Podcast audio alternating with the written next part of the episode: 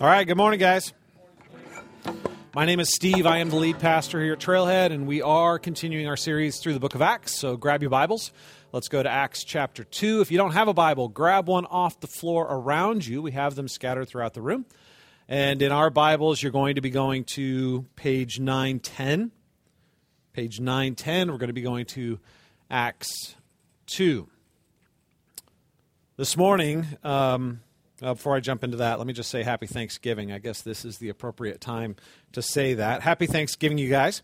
Uh, this week's going to be a great time to overeat and to hang out with the people you love and with those other people too. And uh, and so I hope you have a great week with with family and with food, um, and that it really is a time of joy. Next week is the start of Advent. Advent is the season that leads up to Christmas. It's the four Sundays preceding Christmas, and traditionally, the church has observed that season um, as a way of preparing believers' hearts um, for the celebration of the birth of Christ.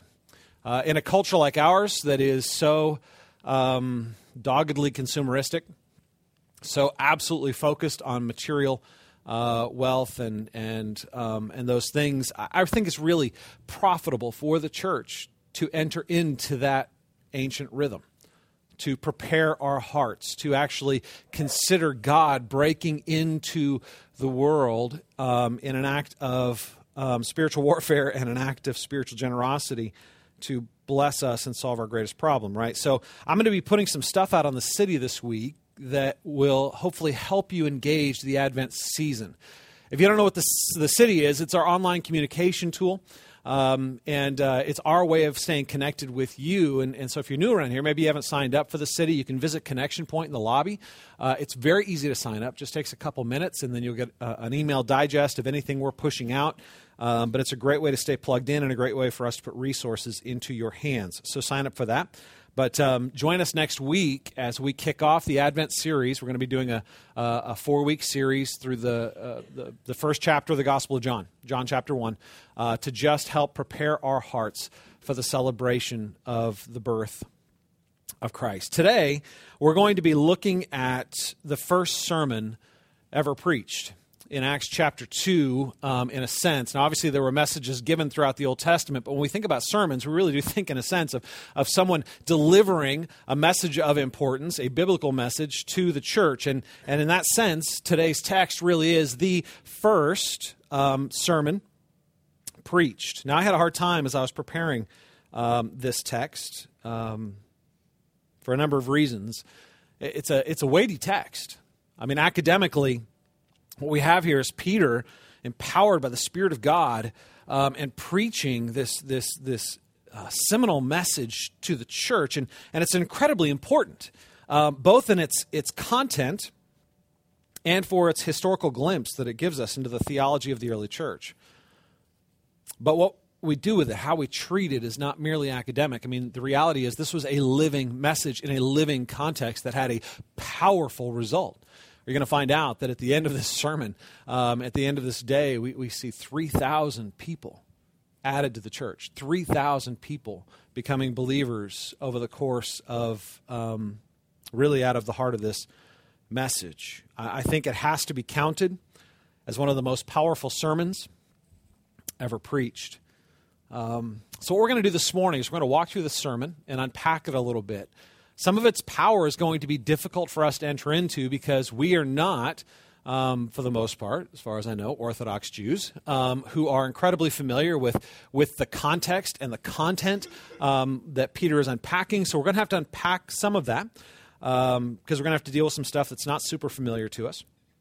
And then we're going to talk about what it teaches us. All right, so in your Bibles, we're going to work our way through this text instead of reading it all at one time. Um, and so grab it and keep it open. Now, in order for us to unpack the sermon, which starts in verse 14, we really need to get that context again. We, look, we looked at it last week. In verses 11 and 12, the, uh, the disciples had been waiting in the upper room uh, during the celebration of Pentecost, a huge festival uh, in Jerusalem, and um, the Spirit came on them in a very powerful way. There were flames like fire. They were speaking in other tongues, in, in other words, in other languages they hadn't learned. Um, they were going out into the streets, and, and people from all over the regions were hearing people, hearing these guys speak in their own languages, and, and it was incredibly disorienting. Uh, and then this is what they what they say. We hear them in verse 11. We hear them telling in our own tongues the mighty works of God. And all were amazed and perplexed, saying to one another, What does this mean?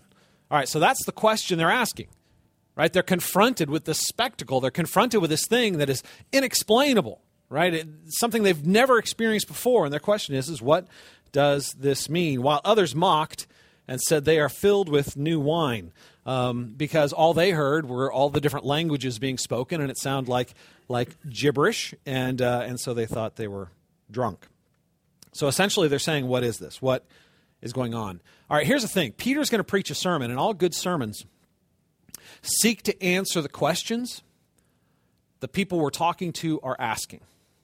Right? I mean, that's the, the point of a sermon is to unpack the Word of God in such a way that you're actually addressing the questions of, of your audience. And you're doing it in a way that they can hear it, right? So you're taking into account who you're speaking to, the context in which you're speaking, uh, and then you're giving them the answer they need, but not necessarily the answer they want. So people ask the question, and, and the job of, of a preacher is ultimately to answer that question uh, from God's Word in a way that is clear and relevant and understandable, but not necessarily the way they're anticipating or want the answer. We call this contextualization because you have to communicate the truth in a way that is sensitive to your context that is sensitive to the people you're speaking to and sensitive to the culture in which you are speaking. This is a Jewish audience. Okay, Peter is, of course, Jewish, and he is speaking to a Jewish audience. This is uh, Pentecost is a huge Jewish festival. So, so the people in the city are Jews or proselytes. Uh, proselytes were non-Jews who had converted to Judaism, and these are all people that have been very um, familiar with the Jewish culture and history and scriptures. And that's part of the reason this sermon is, is honestly a little bit difficult for us to enter into because it's not our context, right? That's not the language we speak. Those aren't the references we make, right? So we don't have that. So take a look at verse 14 as, uh, as Peter gets into it. But Peter, standing with the eleven, lifted up his voice and addressed them Men of Judea and all who dwell in Jerusalem, uh, let this be known to you and give ear to my words. All right, this is biblical language. Uh, basically, what he's saying is you need to pay attention. Okay, I'm getting ready to tell you something important. Um, and as I was reading this, uh, it reminded me of that that video that kind of went viral over the last year of this little kid. His name's Mateo, and uh, he's talking to his mom, and she's trying to tell him he can't have a cupcake, and he's just standing there, Linda, Linda, Linda. Linda, Linda, Linda. Listen, listen, listen. Listen, listen, listen. If you haven't seen it, look it up on YouTube. It's incredibly cute. It's very funny. Everybody who doesn't have toddlers will be entertained. Um, if you have toddlers, you will understand the dilemma of that parent. It's incredibly cute and maddening at the same time. So, so he's basically saying, people, people, people, listen, listen, listen, right? Pay attention, right? Look at me, listen to me, because I have something important to say. Verse 15. For these people are not drunk as you suppose, since it is only the third hour of the day. Um, all right, he's disarming them with a little bit of humor. I don't know if you're catching it. It's 9 a.m., right? He's like, all right, the time for getting drunk is later. All right, it's 9 a.m. We'll do that later. That's not where we're at yet. Okay, these people aren't drunk. Um, come back later. Verse 16. But this is what was uttered through the prophet Joel. All right, pause. Some of you have probably never heard of the prophet Joel but they had. Uh, Joel is this little book in the Old Testament. It's three chapters long, and its theme is the day of the Lord, which sounds wonderfully comforting to us, but when you read through it, you find out it's not. The day of the Lord is an Old Testament way of talking about the final judgment of God. It is a book of apocalyptic descriptions of that final judgment. All right, that would have seemed out of place at this point in time for the Jewish listeners, right? Pentecost is what they came to gather. Pentecost was a celebration. Pentecost was a feast. The barley harvest had just been brought in and they were celebrating it, and, and the wheat harvest was about to begin. And, and so this was a time of partying. This was a time of, of they, would, they would fast in the morning and then they would party in the evening. Uh, and, and so for him to bring up Joel in this context, they were familiar with it, but it would have been a little bit like the, the needle sliding across the surface of the record. Like, whoa, that was a little disorienting. Why are you quoting Joel in this context, right? It's not exactly what they were using for their daily meditations at this point in time. All right, take a look and see what he quotes, starting in verse 17. And in the last days, it shall be, God declares, that I will pour out my spirit on all flesh, and your sons and daughters shall prophesy, and your young men shall see visions, and your old men shall dream dreams. Even on my male, uh, even on my male servants and female servants, in those days I will pour out my spirit, and they shall prophesy. And I will show wonders in the heavens above and signs on the earth below blood and fire and vapor of smoke. The sun shall be turned to darkness and the moon to blood before the day of the Lord comes, the great and magnificent day.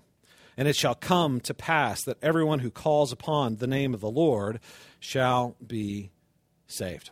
All right, there's three things going on in this quote from, from Joel chapter 3. Um, first, he's answering their question.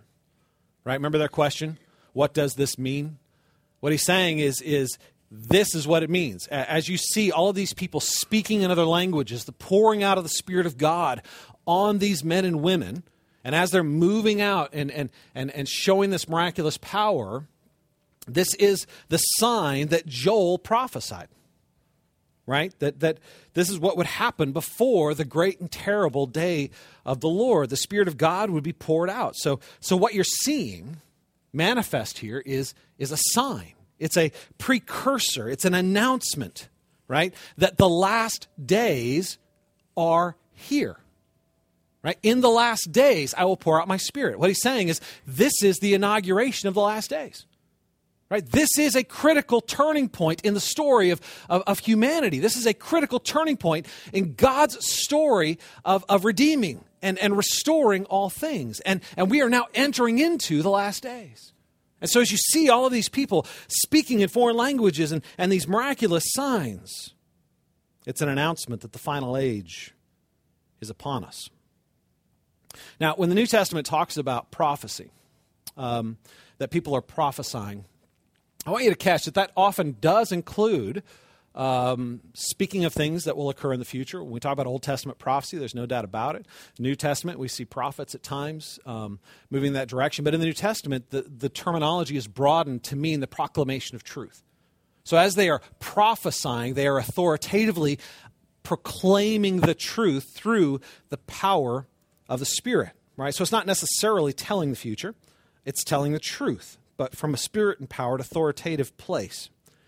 Now, the second thing that's going on in this quote, after he moves through that section, is all this talk about the moon turning to blood and, and the sun being darkened and, and, and all this really apocalyptic kind of scary stuff, right?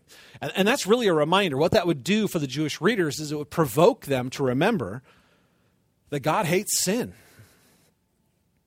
and that there will come a day where his patience comes to an end that he will not forever tolerate rebellion in his creation, that he will not always tolerate sin in his creation. There will come a day of cleansing, there will come a day of judgment.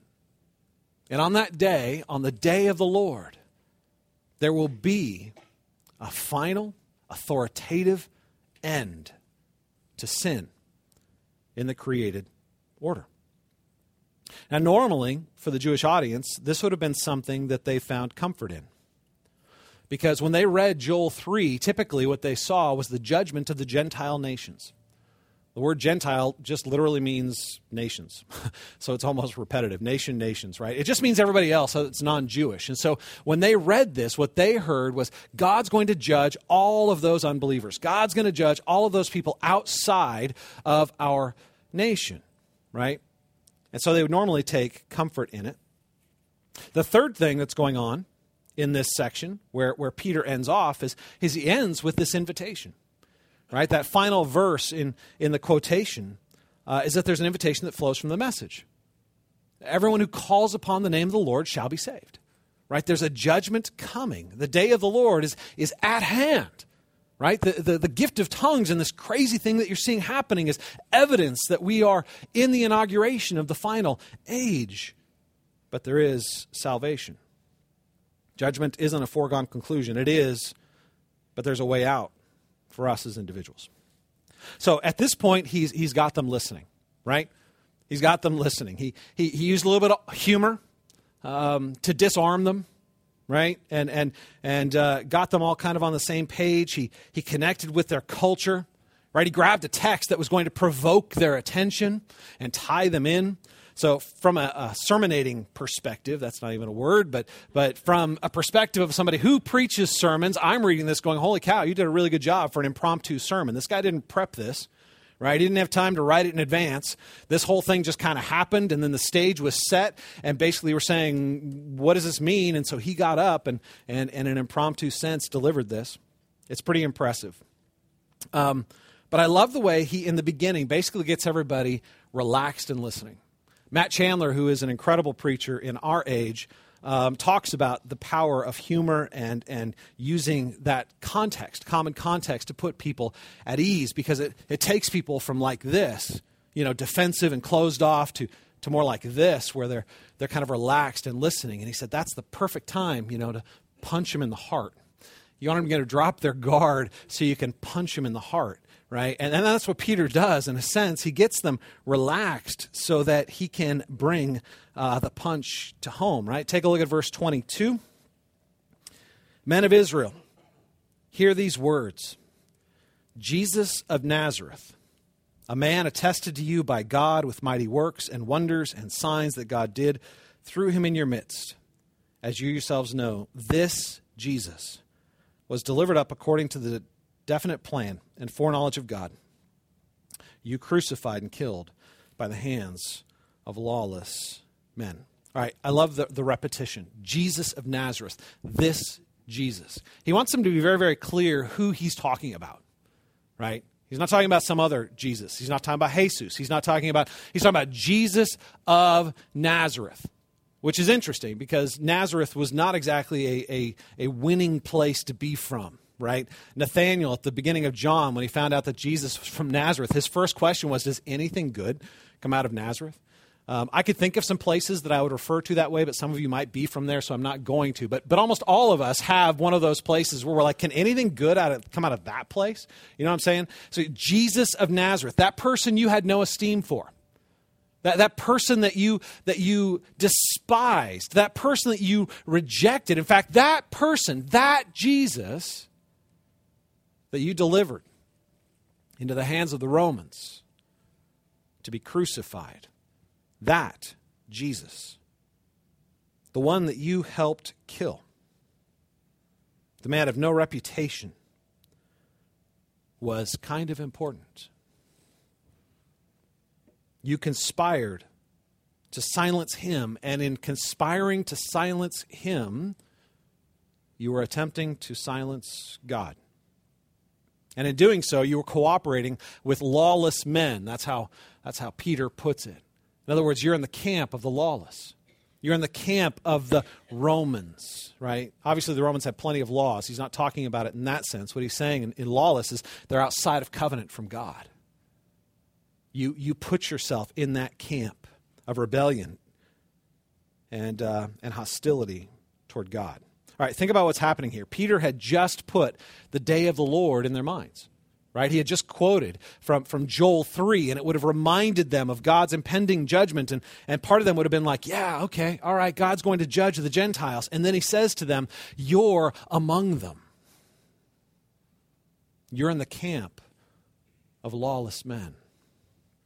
You're in the camp that's outside the safety. You are responsible.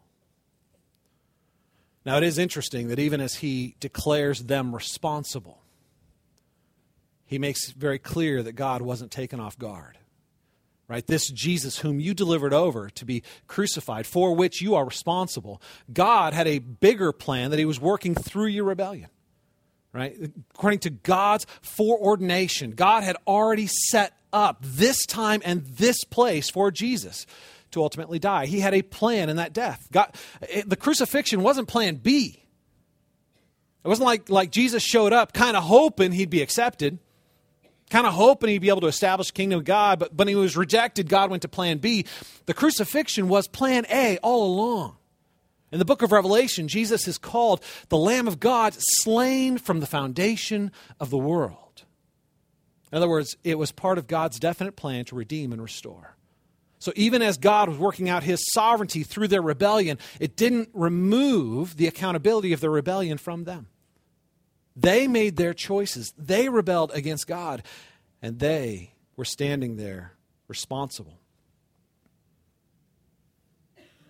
I have a feeling this wasn't a pleasant moment. This wasn't one of those feel good sermon moments where they're all like, Yeah, this makes me feel good. You're talking to my felt needs. I'm encouraged, right? This is more like one of those, oh crap moments. You know what I'm saying? Like, like when your eyes are opened and it, suddenly you realize the mess. You ever had one of those moments? I'll tell you a story. 2006, there was a guy named Nick Flynn good looking guy. He visited the Fitzwilliam Museum in Cambridge. And as he was going through the museum, he was going down a set of steps and, and tripped over a loose shoelace. He stepped on his own shoelace and, and, and just tumbled down the steps and ended up hitting a windowsill on which there were some, some vases. And um, he, he just knocked them all down and they were shattered. And, uh, and, and he was disoriented and, um, and hurt and he got up and he brushed himself off and he looked around and there wasn't anybody there. And, and he just um, was embarrassed. He was hurt. Um, nobody was there. So he just left. He got up and, uh, and he walked out. He got home and turned on the news and he saw this picture of himself crumpled on the floor and the fragments of the vases with a big headline that said have you seen this man the vases that he broke were from the Qing dynasty. They were worth over a half a million dollars. It was then that he realized that these weren't just cheap decorations in a nice museum. They were, in fact, one of the exhibits, and in fact, the most expensive. In that moment, the truth was setting in. He was having one of those oh crap moments, right? When he realized not only did I do this, but I'm responsible. And there's a lot of people looking for me. Right? So he had to, I won't, you, if you want, if you're interested in how that plays out, it doesn't go anywhere really interesting from that other than he now gets publicity and people had to make fun of him. Uh, but it wasn't a good moment. And that's kind of what's happening as Peter is preaching, right? There's that moment of realization where they realize we did this thing and it was bigger than we thought. We did this thing and, and, and we were leaving it behind, and, and, and there are consequences to it that are more significant than we realized. They were having that oh crap, oh crap moment, and, and they were realizing that Jesus, that one that we despised, was God's. So Peter takes them on from there in verse 34. In verse 30 or 24, uh, God, that one that you delivered up, God raised him up, loosing the pangs of death, because it was not possible for him to be held by it, that is death. All right, this is both very good and very bad news. Um, it's, it's not good news generally when the guy you try to kill won't stay dead. You know what I'm saying? Like, like when you're like, all right, we're, we're really tired of hearing you, so we'll just kill you and then he comes back from the dead. That's bad news, right? Um, but there's good news in here too. It, it's really buried in that very interesting phrase God raised him up, loosing the pangs of death, like birth pangs. That's a really weird way to talk about resurrection. The God was loosing the birth pangs. What do birth pangs have to do with somebody being dead? Well, in a sense, what it means is that Jesus went into death, but he didn't do it uh, as a victim, he did it as a hero. And in going into death and coming back out of it, he undid the pain of death. Right? He loosed the pangs. And in doing so, he undid that. He was born again. And in his new birth, his resurrection, he became the firstborn of a new creation. He became the firstborn of a new age in which he was not simply going to be alone, he was going to bring others. So while they were responsible for what they had done, God had a greater plan that would, in fact, work to bless them. He was undoing the pain of death and through him offering others an opportunity to enter into the new creation. Verse 25, he goes on. For David says concerning him, of course, reference to David is important. Everybody there would have thought very highly of David. David was the most respected king in Jewish history.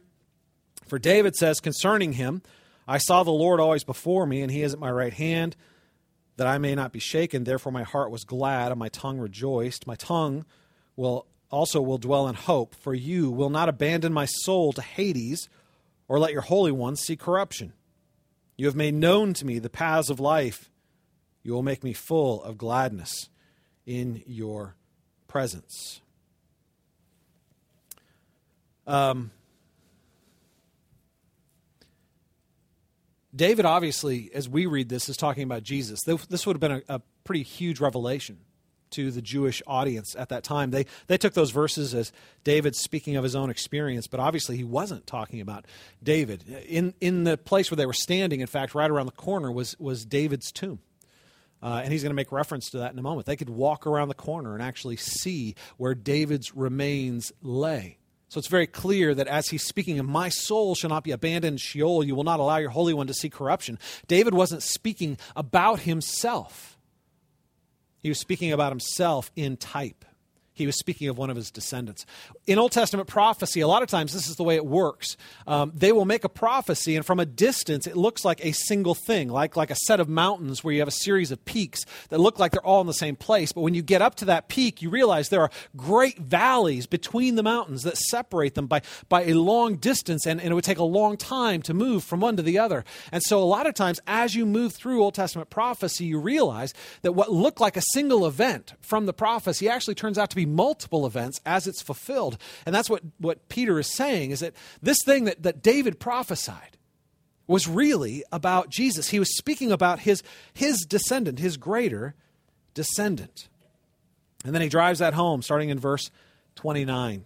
He says, Brothers, I may say to you with confidence that about the patriarch David that he both died and was buried, and his tomb is with us to this day. Being therefore a prophet, and knowing that God had sworn with an oath to him that he would set one of his descendants on his throne, he foresaw and spoke about the resurrection of the Christ, that he was not abandoned to Hades, nor did his flesh see corruption.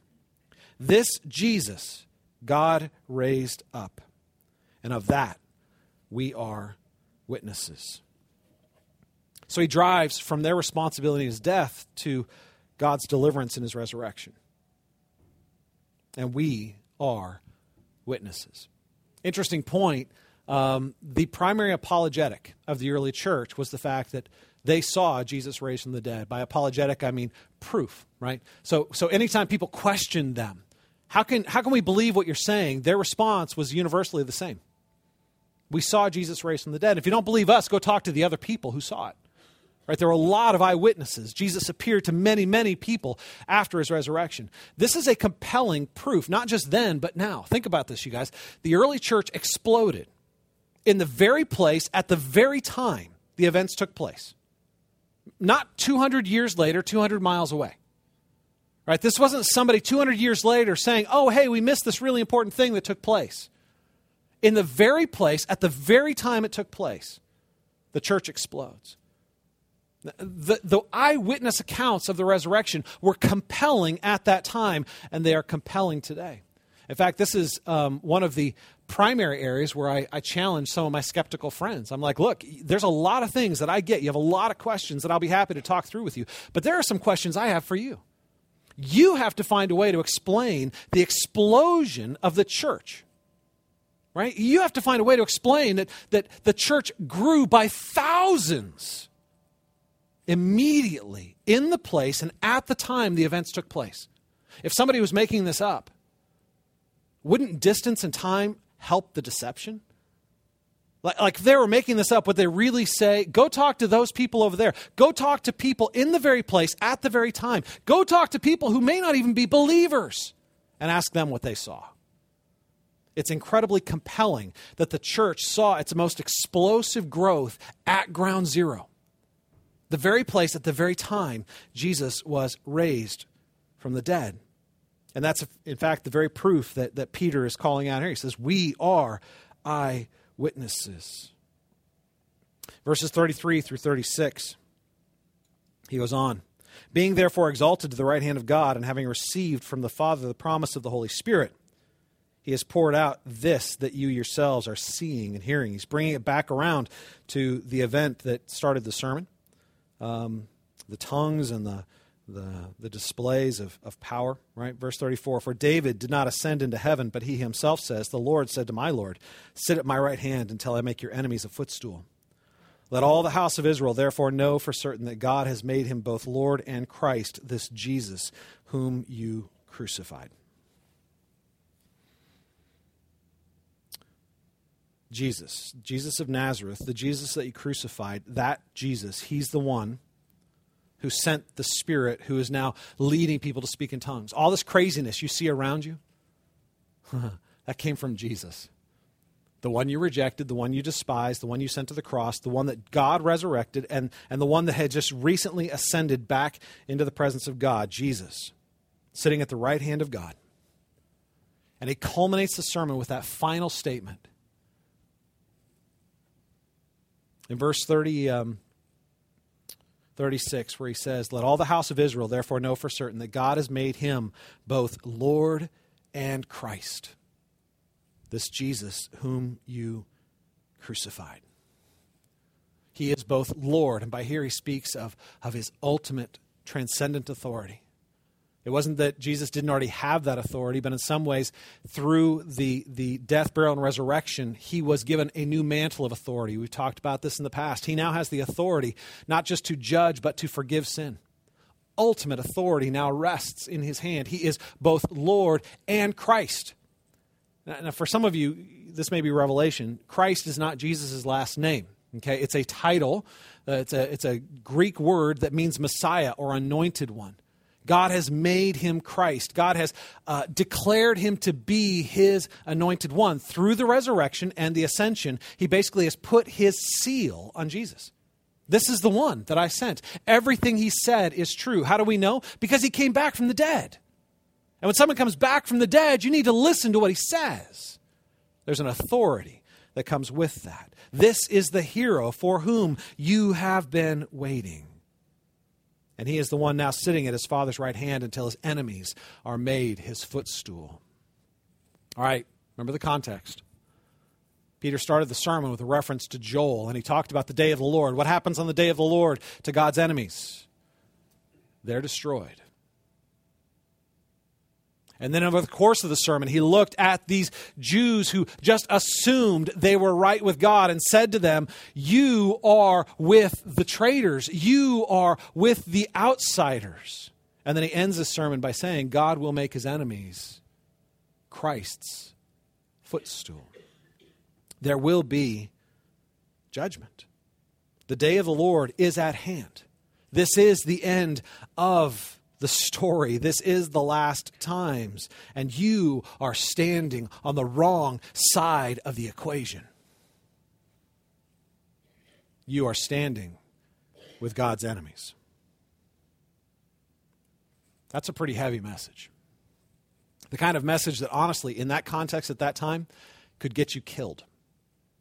And in fact, we're going to find out in just a few chapters, it did lead to that. But not today. Verse 37.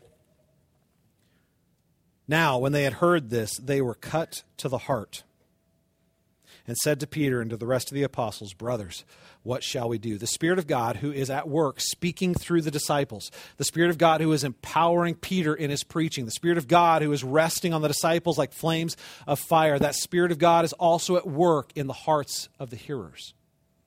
As Peter unpacks this message, he is bringing conviction and awareness of need to the hearts of those who heard. And we know that because we can see the result. right? Like, like Nick Flynn when he saw himself on the news, right? There's that sudden realization I'm lost. And I have a need I can't fix. I have a debt I can't pay. What can I do about it? How do I fix it? That's their question. Peter goes on, verse 38. And Peter said to them, Repent and be baptized, every one of you, in the name of Jesus Christ, for the forgiveness of your sins, and you will receive the gift of the Holy Spirit. For the promise is for you and for your children and for all who are far off, everyone whom the Lord our God calls to himself. And with many other words, he bore witness and continued to exhort them, saying, Save yourselves from this crooked generation. So those who received his word were baptized. And there were added that day about 3,000 souls. So Peter, at the end here, after he awakens their need, gives them the solution. And the solution comes in the form of an invitation. The invitation, very simply, is repent and be baptized for the forgiveness of your sins. That's a, a very common refrain over the course of book of the book of Acts. Um, let me unpack it a little bit. To repent, the Greek word metanoeo, literally means to change one's mind, right? So it doesn't talk about primarily a change of behavior. He's not saying go fix yourself and then come, right? Go go stop sinning, and after you stop sinning, then you can come back and I'll baptize you right? And, and, then you'll be okay. That's not what he's saying. What he's saying is repent, change your mind about who God is. Repent, reject the lies that you've believed both about God and about yourself. Reject the lies that you have believed about Jesus and believe the testimony that has been presented to you. Repent and believe are two words that go together almost all the time in Scripture because they are two sides of the same coin. In order to believe the truth, you have to reject the lie. In order to believe the truth, you have to repent of the lie that is gripping your mind, the lie that you're turning to to explain your life, to make sense of your sin, to, to assuage your conscience about your guilt. You have to reject the lies that you cling to to embrace the truth. And that requires humility. And it requires the Spirit of God to enlighten your heart and allow you to see both your need and God's solution. He's inviting them. This Jesus whom you despised is the glory of God. Will you see it?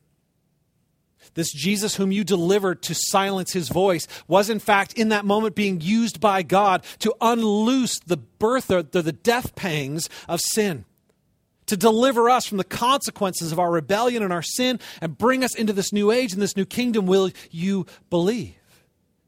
Will you stop rejecting?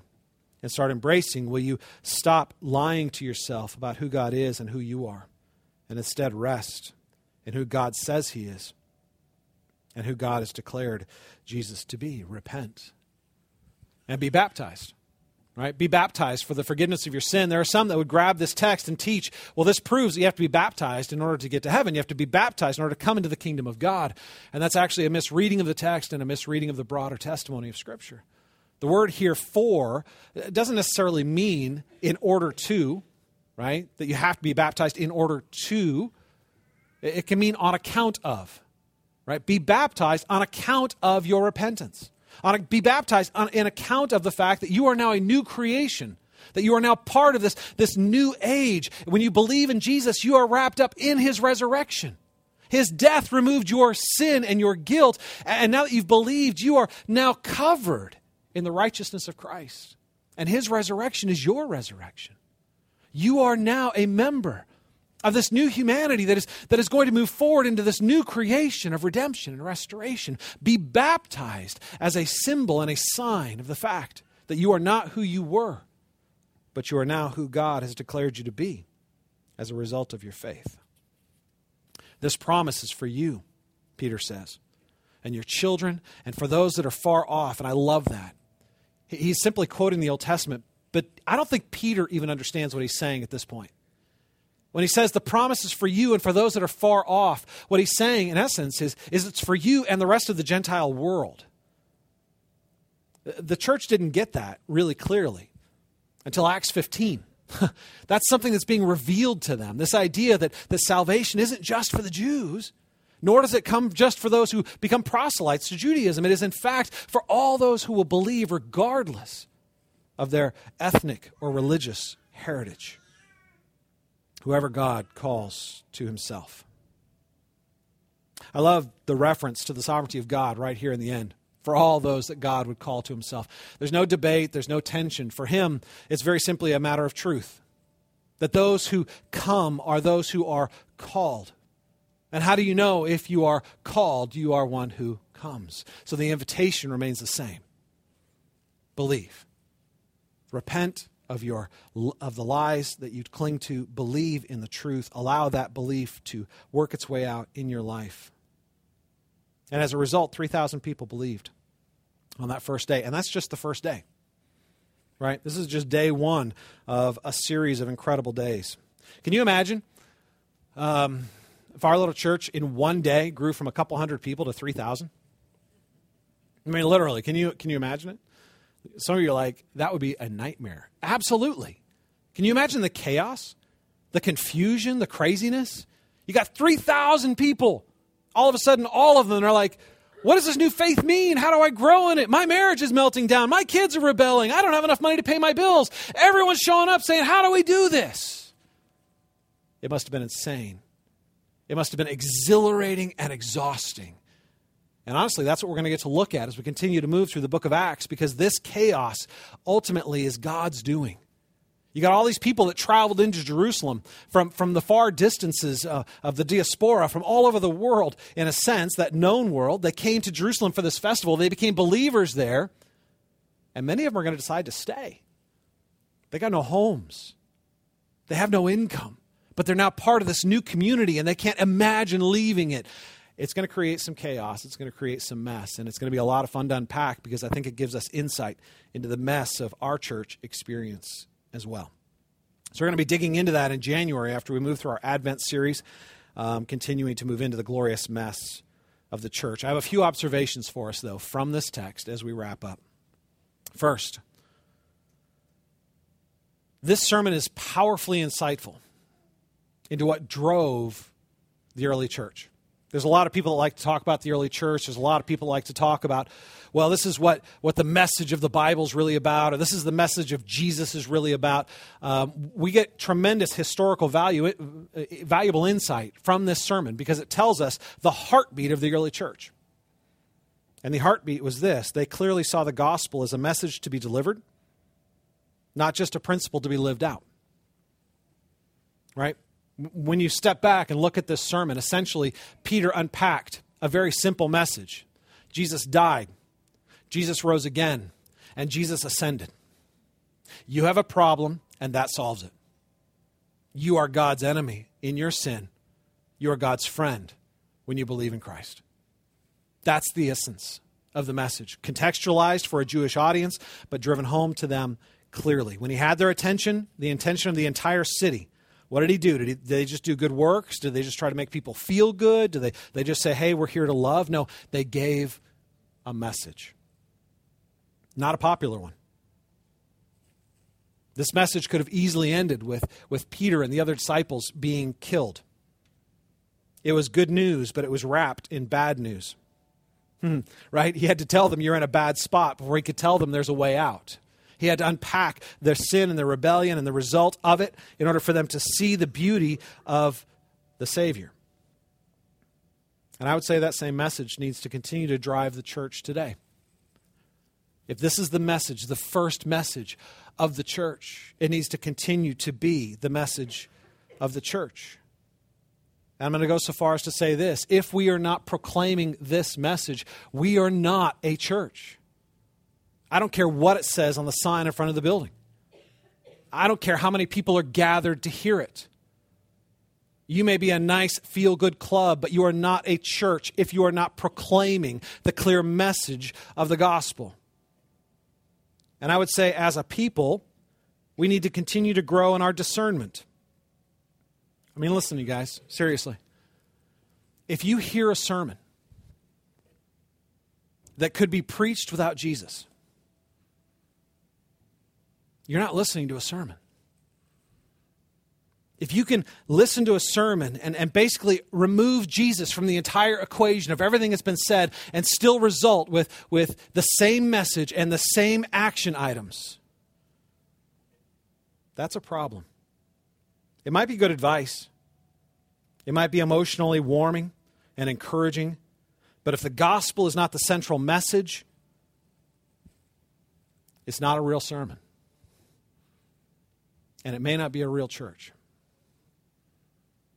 The church is gathered around a person, and that person has entrusted to us a message. And when we gather, we give honor to that person when we proclaim that message. And when we gather around that person and proclaim that message, we are changed into the image of the person that entrusted that message to us. The second thing we see is that the message of the gospel is both offensive and comforting. Followers of Christ, there is no such thing as a non offensive gospel.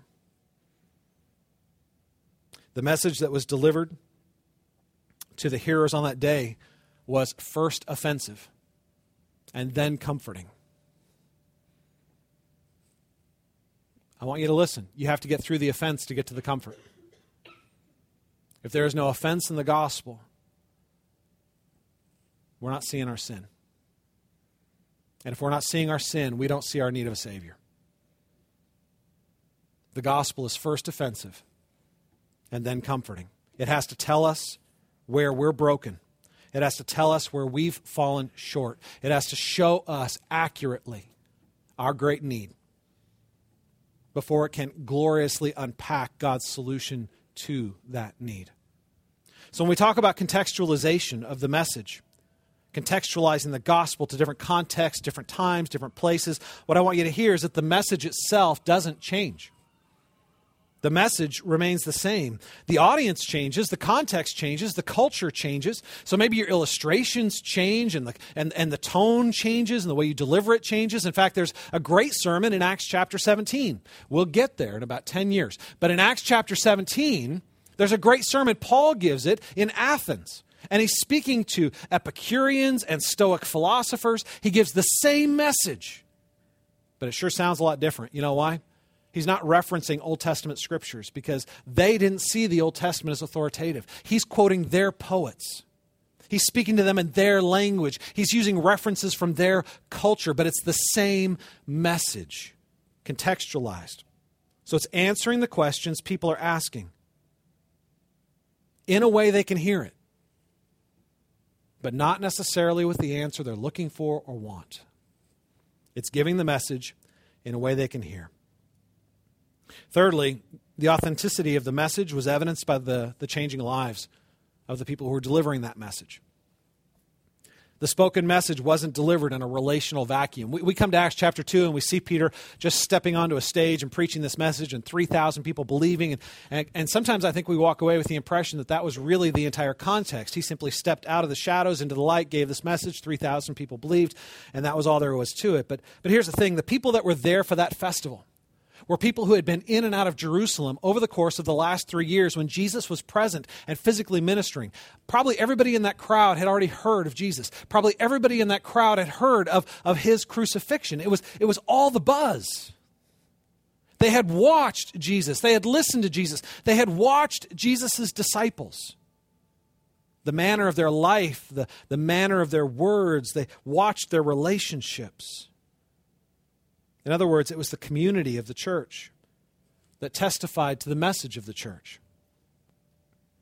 The people were watching, and because of what they saw, they listened. There's something very real here for us. People today watch the church. And I'm afraid to say that a lot of times what they see is not very reflective of the Savior. They watch us on social media. Do you understand that? They watch us in, in, in, in, in our interactions at work. They, they watch us when we're late for work and standing in line to get our coffee. They watch us. And our lives will either reinforce the testimony or undermine it. They're continually asking not just, What are you saying? They're continually asking, How does it impact your life? Is it real? What does it mean? Our witness with our words is never just our witness with our words. Our lives testify to our faith, and we will either provoke people to listen or we will provoke people to write us off.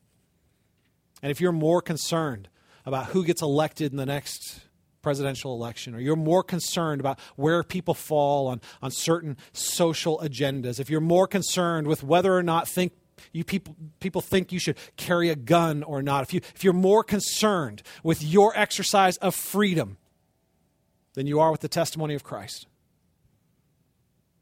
your life might undermine your message. Because what is the heart of the message? It's love. It is a God who loved us enough not to leave us alone. A God who loved us enough to actually work through our rebellion and our attempt to reject Him to save us. A God who didn't hold our offenses or our ignorances or our, our blasphemies against us, but instead stepped in to redeem us and restore us. Listen, people, we need to be people of the cross, which means we need to be people of love. We need to represent to a lost and crooked world the beauty of the straightness of God. And that straightness leads to the very heart of God. It is a reunion once again with love. Peter, later in one of his epistles, wrote, Be prepared to give an account for the hope that is within you. Why would people be asking about the hope that's in you unless they saw it playing out in your life? In very real and powerful ways. We need to be people that are going deep in the gospel going deep in our experience of the love of God if we're going to effectively share that love with others. In other words, we have to be going deep in our experience of, of the love of God if we're going to become good messengers of that love. Learning deeply from that love from a place of joyful generosity to move out in effective ministry. All right, guys, I'm going to wrap us up there. I'm going to put some questions on the screen to basically lead us in a time of reflection um, ask you to pray, do some, let God speak to your heart. Um, we'll share communion in a moment. But first, let me just pray for us. Father God, I thank you that, um, that you are God on mission, and that mission is to redeem and restore. I thank you that even though we are in the last days, you have, in your grace and your patience, created space for us to repent and believe. And then in that place of being loved and accepted, to call others into the love and acceptance that you offer us in Christ. Father, we thank you um, for the message that offers us forgiveness and new beginnings. And we thank you for the great honor and the great privilege of being able to share that message with others. Move our hearts, Lord, to not just receive your grace, but to move in that grace, that we might become part of the flow of your redeeming and restoring work in this time and in this place.